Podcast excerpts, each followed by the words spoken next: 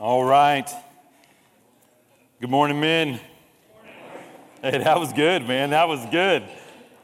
All right. Well, listen, two more this morning and, and next week is it. Hunter will be bringing up the kind of the, the, the last hitter, the last batter up uh, during this, uh, before we hit uh, the summer break. And so, man, it's been great. I don't know about you, but I've greatly enjoyed these men's breakfasts.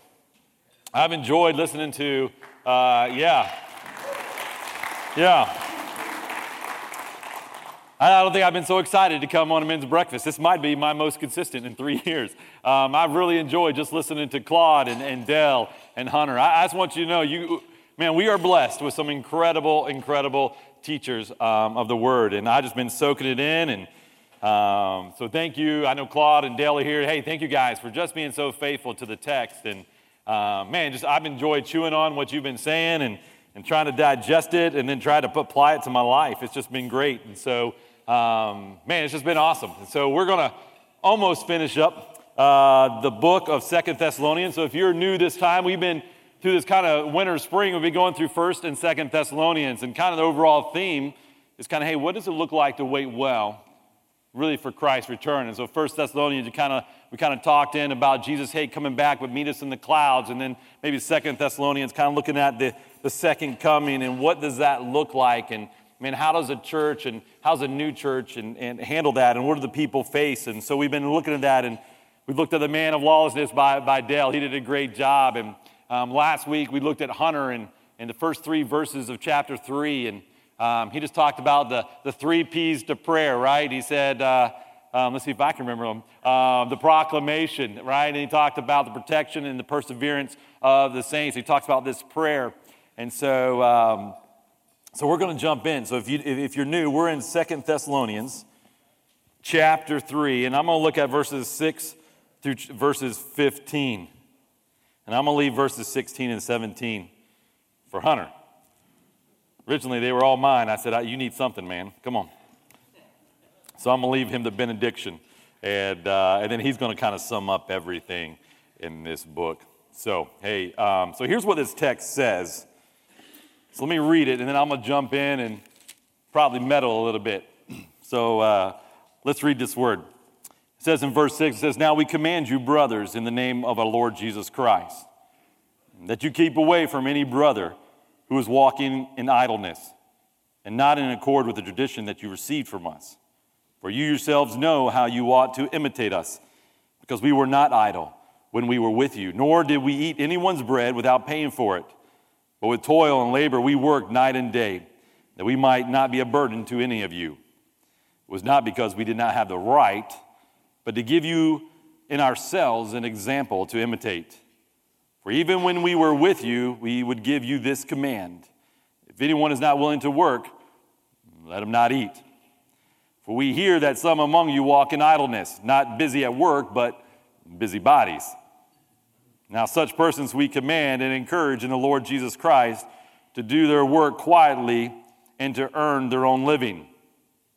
Now, as for you, brothers, do not grow weary in doing good.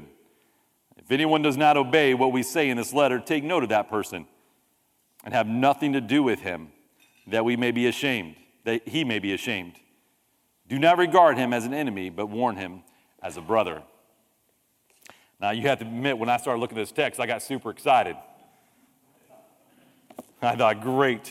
Uh, there's a lot in this text, and man, I'm excited about just to be able to speak this to you. And there's so many different things in this text. We got different parts in this text. We got people in this text. We got different themes that I go, man, we could talk about this and we could talk about that. And um, wow, there's so much in here that one could address. And almost, and every one of you, I believe you're brilliant. We could probably just read that text and go, man, I get it. I got it. Uh, we could probably just say, hey, that's a good meal and go. Uh, but we're going to look at it a little bit more uh, this morning. So we have a couple different groups in here, right? So we have the we, right? So we have Paul and he's talking about Timothy and Silas. Hey, we've written this letter to you. And then you have, well, the you. These are the brothers that are probably not the other ones, the ones that are probably doing the work. And then he has kind of them, right? The brothers who, well, they're the idle ones. Um, and so we have these three parties that, that are in this picture But yet, the one common theme is they're all kind of saying, hey, we're all brothers. And so uh, we're going to look at that this morning. But before we do, I think there's some underlying things that you and I have to understand. Most of us here maybe have been in church for a while and we got a pretty good foundation, a pretty good understanding of this book. But I'm not going to assume that because that'll usually get me in trouble when I begin to assume things. And so when I look at this text, I go, there's some, there's some principles in here. If you don't understand other foundational doctrines, you're not going to understand this text. Matter of fact, the first word says, Now we command. If you don't understand even foundations of the Bible, then you won't understand even how Paul could even say that. And so this morning, I'm just going to talk about that. I believe that God has a kingdom agenda. God has a kingdom agenda for, for work. God has a kingdom agenda for his church. God has a kingdom agenda for church discipline. God has a kingdom agenda for men. And since this is a men's breakfast, I think it's important that we understand God has a kingdom agenda for authority. And so if you don't understand those foundations, well, then when a lot of us, we're going to be messed up. We won't read this text with the proper kind of say glasses. Now, my eyesight is pretty good. I'm grateful for that for this time in my life. Um, I don't know how much longer that'll be, but for right now, I'm grateful that my sight is good. But if I was to put on somebody's glasses who wears glasses, prescription, what do you think would happen? I would not be able to see that well. Right? I wouldn't, things would not be focused, things would be clear. Actually, my eyes would strain. I wouldn't be able to perceive things right remember I was driving when I was a kid with my, my sister just got her driver's license and we were driving the car. My dad was in the passenger seat and I was in the back seat. And we're going our way to, to school. And so uh, my sister was three years older than me, so I think she was in, she, I was in middle school, she was in high school, so she went to school first. And so I'm riding the back and we're driving on the way there. And all of a sudden we're coming to a uh, kind of an intersection and I see a stop sign. My dad sees a stop sign. My sister just keeps on going.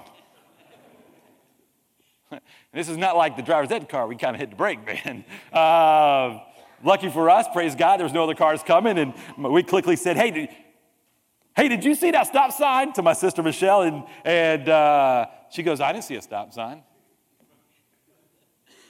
I mean, my dad, I'm sure he looked back at me, and I'm sure I looked at him like, please get me out of this car. so on the way back, I don't know what my dad was thinking. Put her back in the car, we came back the same way. I thought, are you kidding me? Uh, and went back to that same intersection. And she's my sister, you know what she said? That stop sign wasn't there this morning. that was the point my dad said it's time to go see an eye doctor. And realized that man, she was probably almost legally blind. And so that's how we found out. Not because of reading in class or anything. I don't know how she did it, um, but realized that, man, she needed to see. She couldn't see right because she needed glasses. Things weren't in focus. Even a big red sign she couldn't see, um, which is pretty scary. And, uh, but sometimes we don't look at Scripture right. We have the wrong light, right glasses on the right foundation that we don't understand. And so here's what I want to say this, this morning. Because I'm going to backdrop a little bit before we jump in this text, and I'm going to kind of try to give us a little bit of foundation before we get into this. Um,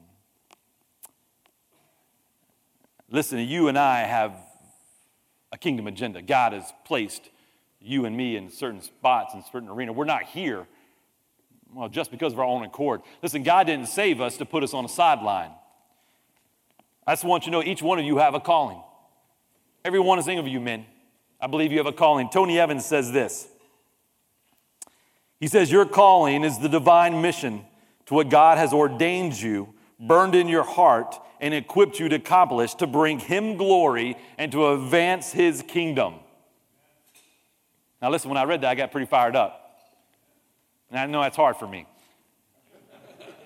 But listen, he says, Your calling is a divine mission that God has ordained you and burned in your heart, and He's equipped you to accomplish. For what purpose? For His glory, and for the advance of His kingdom. Do you remember what Paul prayed? in the proclamation, he said this in, in, in verse 1 of this same chapter that um, pray for us that the word of the Lord may speed ahead and be honored. Hey, hey, listen, for the advancement of God and the honor of his word means which he receives glory. Listen, you and I, man, we, we've, been, we've been set aside. You have a divine mission ordained. You can't do, I can't do what you can do. And look at your neighbor. You can't do what he can do. And he can't do what you can do. Listen, each of you have a, a calling. You see, I think sometimes we, we mess it up, and, but how do we know this? I'm going to say this morning if you don't understand Genesis, you won't understand the rest of this book. You see, it says in Genesis 1 what? In the beginning, who? God. Let the fact, the fact there is a God, there is a higher authority, there is somebody who's bigger than you and I, there is someone that actually that we, well, we actually need to submit to. In the beginning, God, God created. And then he goes into creation and he begins, he says, after he begins what? He begins to create male and female. And then he places Adam in the garden, right? And in, in chapter 1, verses 26 and verses 27, he says this to Adam Adam, listen, by the way, I want you to begin to, I want you to tend this garden. And of course, he, and I want you to, by the way, I want you to begin to call and name the animals. You see, if you don't get Genesis right, you're not going to get the rest of this book. There, there, there's an order to the way God set up things, there, there, there, there is authority. And so when Paul comes here in verse 3 he says, Now we command you, how can Paul even have a right to, to, command if we don't even understand the right that there's a biblical basis for authority? There's a, there's a structure, there's a thing. And so, just as when he took to Adam and Eve, and then Adam names Eve, see, typically someone who names someone has authority over it. Now, listen, Adam was, as we know in 1 Corinthians, listen, he is to be the head. Just as Christ is head of the church, man is head of the home. There's a structure that is set up there. It's not that Adam and Eve were of different essence, it's a different function. Just as in the Godhead, God the Father and God the Son are the same essence, but yet the Son submits to the Father. There's a different function, there's a different role. See, if you don't get that in Genesis, if you don't understand that criteria that God has an agenda for His church, He has an agenda for you and me as men and how we lead, and when you come to some of these texts, you won't understand it. We won't get it. God has a calling, a divine mission for your life that He's ordained you for. And for two things, man, to bring Him glory and to advance His kingdom. All right. So Paul comes to this verse 6. And he says this Now we command you. Now we know from Dale um, even the First Thessalonians, that Paul loves this word. Actually, in this text, he uses this word command about six times. Did I fall? I fell. Thanks, man. So Paul uses this word. I'm going to get louder. That's just what they needed. Uh, wake up. All right. Hey, listen, Paul uses the word command six times. And so Paul uses this word command. It's a military term. And a lot of some of you who are here have military background. Right? Dan, where's Dan? Then I imagine in your role in the military, you had people that were underneath you. And I imagine if you gave a command, you expected them to do something. If, am I right? And if they didn't, there'd probably be consequences, right? Listen, this is what he's saying. Now I command you. This is Paul saying, listen, with authority, kind of using a military officer term here. Hey, listen, I am commanding you. What's going on here? Well, we read the text. We know there's this problem with these idlers. Paul uses the word command really in, in 1 Thessalonians 4, chapter 2, and, uh, uh, um, chapter 2, verses 2 and 11. But then in chapter 5, verses 14, we, we know there's these unruly people. He's already warned these people in chapter in, in previous letter. So remember, when Paul wrote this book, the church in Thessalonians was birthed within three weeks. All right? And so you got this church, you got this group of new believers that Paul writes to in this first book. And to encourage them and to teach them, as Dale said, typically Paul's method was hey, the first half he'd give you kind of theology and doctrine, and the second half he'd give you practical. And so he gives them this practical theology, and he taught them deep things. He talked about the return of Christ. And all of a sudden he gets his second report back going, hey man, things are, whew, some of you still aren't doing it. So Paul's coming with a little harsher tone here. Look how he says it. Now, I, now we command, as a military, as an officer to someone less, to like a soldier to a private. And then what's the next word he uses? Brothers. He says, Listen, man, you and I were both inside at the foot of the cross. You and I are the same. But somehow there's been some kind of functional difference here that for some reason God has placed Paul as an authority over these men. So if we don't understand there's been authority and roles and functions set up in the scripture from beginning in Genesis, well, then we won't get this. And men, you won't lead your homes like, well, men, we should lead our, lead our homes and lead our wives and lead our kids. And so we need to understand this.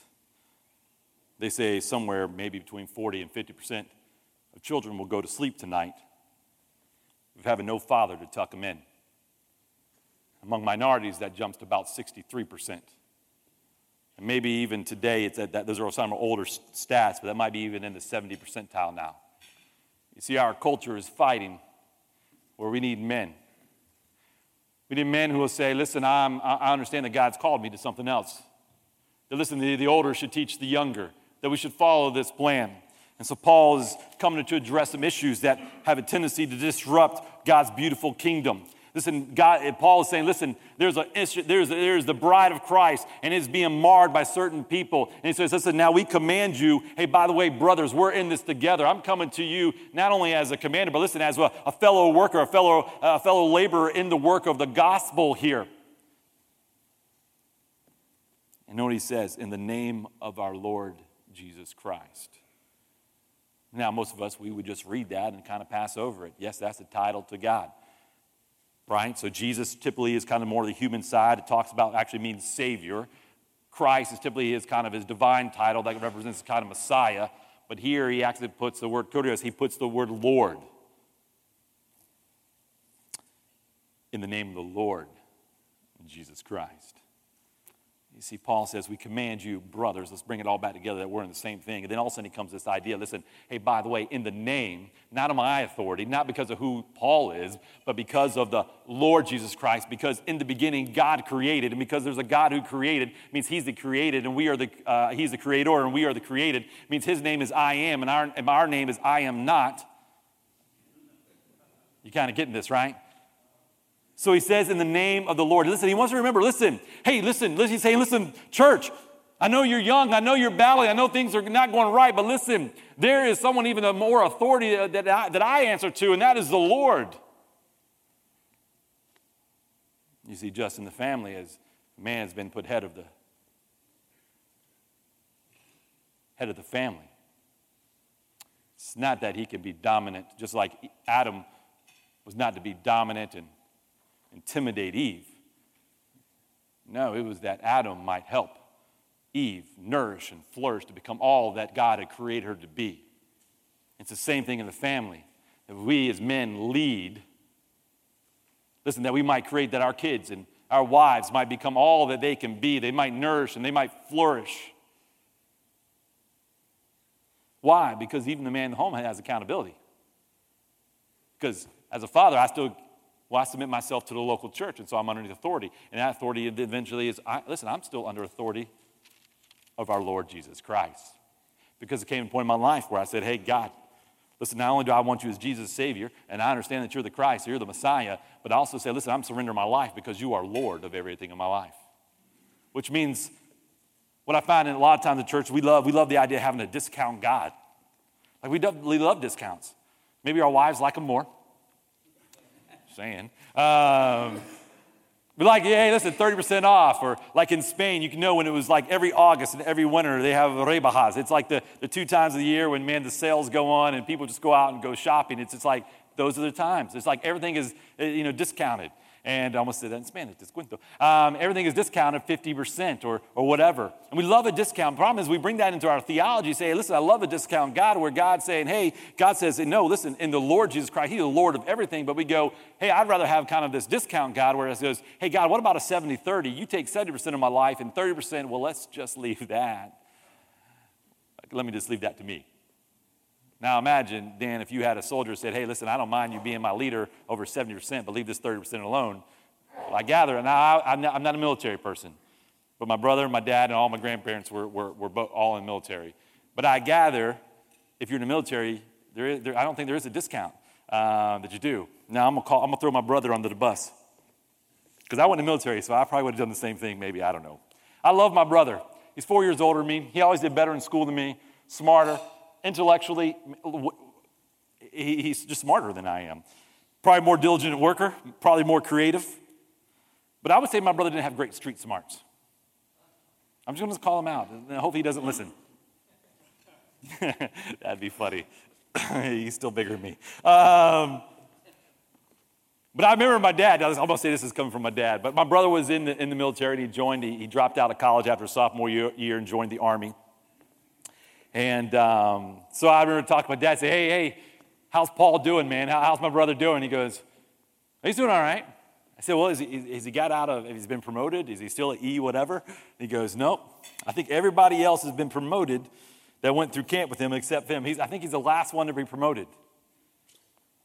I said, well, that's kind of surprising, but maybe not. I said, well, what happened? He said, well, he was driving a general in a, in a Jeep or driving them somewhere. I picked them up and took them back to wherever the, the general needed to go. And my brother looked at the general when they got out of the Jeep, and, and the general said, hey, can you just get my bags and carry them? My brother, who is intellectually smart, knows that general's physically fit. Looks at him and sizes him up. Says, I'm pretty sure that you're strong enough to carry your own bags. Needless to say, he was the last one promoted. Sometimes we do that, right? We, we, we look at God and go, mm. no, listen, God is Lord of our life. Just like my, Paul, my brother have said, yes, sir, I'll, I'll take those bags wherever you want them, wherever you want to put them. Eh, eh, sometimes in our life, listen, we, we do that. God says, Hey, I want you to, because of this calling I've placed on your life, that I've had ordained, uh, ordained in your life, this mission, listen, to advance my kingdom and to bring glory to my name. Sometimes we go, hmm. And that's why he says, In the name of the Lord Jesus Christ. I better get moving. He says this that you keep away from any brother who is walking in idleness and not according to the tradition that you received from us and so Paul uses this word idle. He uses it three times, this Greek word. It's called ataktoi. And so he uses, he calls these people out. He also used it in the previous one, in the previous letter. He says, Listen, that you keep away from any brother who is walking in idleness and not according to the tradition. This tradition, he says, Listen, that, man, I spoke to you while I was there. Eh, this is the tradition that, man, I walked, I showed, I demonstrated with my life. It's the, it's the tradition that I wrote to you. And so this tradition has a multifaceted. It's the word spoken, it's the written word, and it's a living example by the way he lived his life. Listen, we are in a culture today that, listen, needs men like you to live this book out. Can, can I just say that there's a younger generation that needs to see men walk? Our sons and our grandsons need to see what it means to walk with the Lord. I used to love the fact when I used to come back off the mission field and I'd come home and, and just for a break. And, and so we didn't have a home, and so we'd stay at their mission house. And if that didn't work out, we'd stay with my in laws, Rick and Sue. And Rick's over here. And I used to love it when I was staying at his house and I'd get up in the morning and my kids would be up early before me. So I was very grateful that he, he likes to get up early. And I'd walk in and he has a room in the front of his house. And there he would be just doing a little devotion with my, my kids and making them coffee at two years, three and four and five years old. I think mostly it was hot chocolate, but, um, but I love to see that. Listen, listen, your grandkids, because sometimes, somehow it missed a generation. Sometimes our, our kids aren't doing what they need to. And so the grandkids need to see a man who loves the Word of God, is unashamed, and understands that I'm living my life for His glory and for the advance of His kingdom. So keep away from these idle brothers. For you yourselves ought to know how you ought to imitate us because we were not idle when we were with you. Paul is saying, listen, imitate my life. Now that's, think about that statement, man. I've been chewing on that all week. Probably last couple weeks going, I don't know if I can say that. Could I say to someone, hey, imitate my life?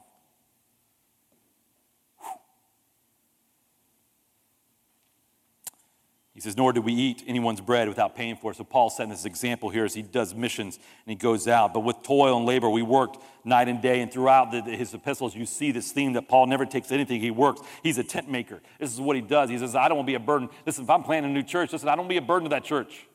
Listen, I'm grateful when I was in Spain that there were churches in the States that supported me and my family. So I wouldn't be a burden to anybody there.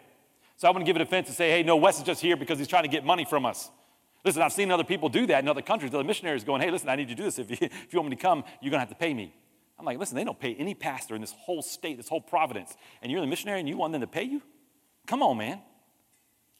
See, Paul says, I don't want to be a burden. I don't want to set an example. Listen, that's why we go on a mission trip, that we raise our support. I don't want to go to some place and go, hey, hey, we're here, now you feed us. Even when we were in Thailand, now they fed us, I have, to, I have to admit. But I want you to know before we left, we left them all the funds that they needed, even more so for the food that we ate. Because I don't want to be a burden to them. I don't want to give the fence, say, hey, to come over eat our food. And Paul's saying that same thing here. But we toiled, we worked. He says it was not because we did not have the right. Because Paul later on says, listen, I mean, I'm here. I'm supported by you guys. Listen, there are those rights. But I think when Paul's talking about his missionary endeavor before he's planting the church and this church is established and it has anything that um, substance to it, he has a right, just as the father of the son, right? He says, but to give you ourselves an example to imitate. Last time we saw a great movement in, the, in, in America was probably the frontier movement, right? I mean, in 1776, I was telling Claudia today, there were 30 Methodist churches. In 1860, there were over 20,000. In 1776, there were 700 congregational churches. By the same time, there were only 2,000 in 1860. What happened? And the Baptists are the same way. They had 300, and then they, were, then they wound up having almost 12,000. And then later on, by 1950, there were 77,000. How did that happen? People said, hey, listen, you, I don't have to pick up my own wage. The Methodists had the circuit riders. They ran around. The Baptists said, hey, if you're a good farmer, oh, you look like you can speak, go preach. Let's try you out. And if you did well, you went to the next one. And if you didn't do so well there, they bring you back. Not your calling. But if you did well, hey, listen, go preach. It was empowering people. Listen, men, you guys can teach. You can lead your families in devotions. You can lead your grandkids in devotions. Let your kids say, listen, maybe they imitate you, as Paul says, I want this people to imitate me. He says, For even when we were with you, we would give you this command. This is like an old saying. If anyone is not willing to work, let him not eat. Now, notice what he says there. This phrase is huge here. If anyone is not willing, it's about willingness, it's not about it's not about ability. Now, I'm just going to speak in meddle for a little bit. So I listen, I, I, watch news, I watch the politics, and I know I watch these different countries, and I've lived in some of them and stayed in some of them, where this idea of a kind of a universal basic income. Where, listen, everybody ought to deserve a right to have a, have a certain salary without work. You, see, Paul is facing this right here. Some cultural things here that, he, that, that he's dealing with. And so there's the idea, listen, that no, no, no, everybody has a right to, to a basic income. But then you don't, if you don't understand Genesis, you won't get the rest right. Remember, Jesus put Adam and said, Listen, till take care of the garden. This, is, by the way, this was before the fall. This was God's ideal that you and I, because He knows something in us that we work, because that's what we are created to do. And sin didn't mar that ideal. The ideal is still there. So when we take that away from people, the right to work, so we're taking away very much how they are being created. Thought I'd throw that in there for a second. Just been on, I mean, you read the news, you see this, and I read this text, and I go, whoa, man, you ain't willing to work. And you have the ability? Man, you're not eating. Listen, I know when I was growing up, my dad lost his job one time and thought, what are we going to do? Is he had a pretty good job as an engineer, and all of a sudden that just didn't work out. And so in between jobs, man, my dad went across the street and got in Circle K. He's working behind Circle K. Man, listen, I, that's a pretty humbling thing. But man, put food on the table, he did it. He had ability to work, so why not do it? Says anyone is not willing, not talking about ability, he's, uh, um, he's talking about willingness.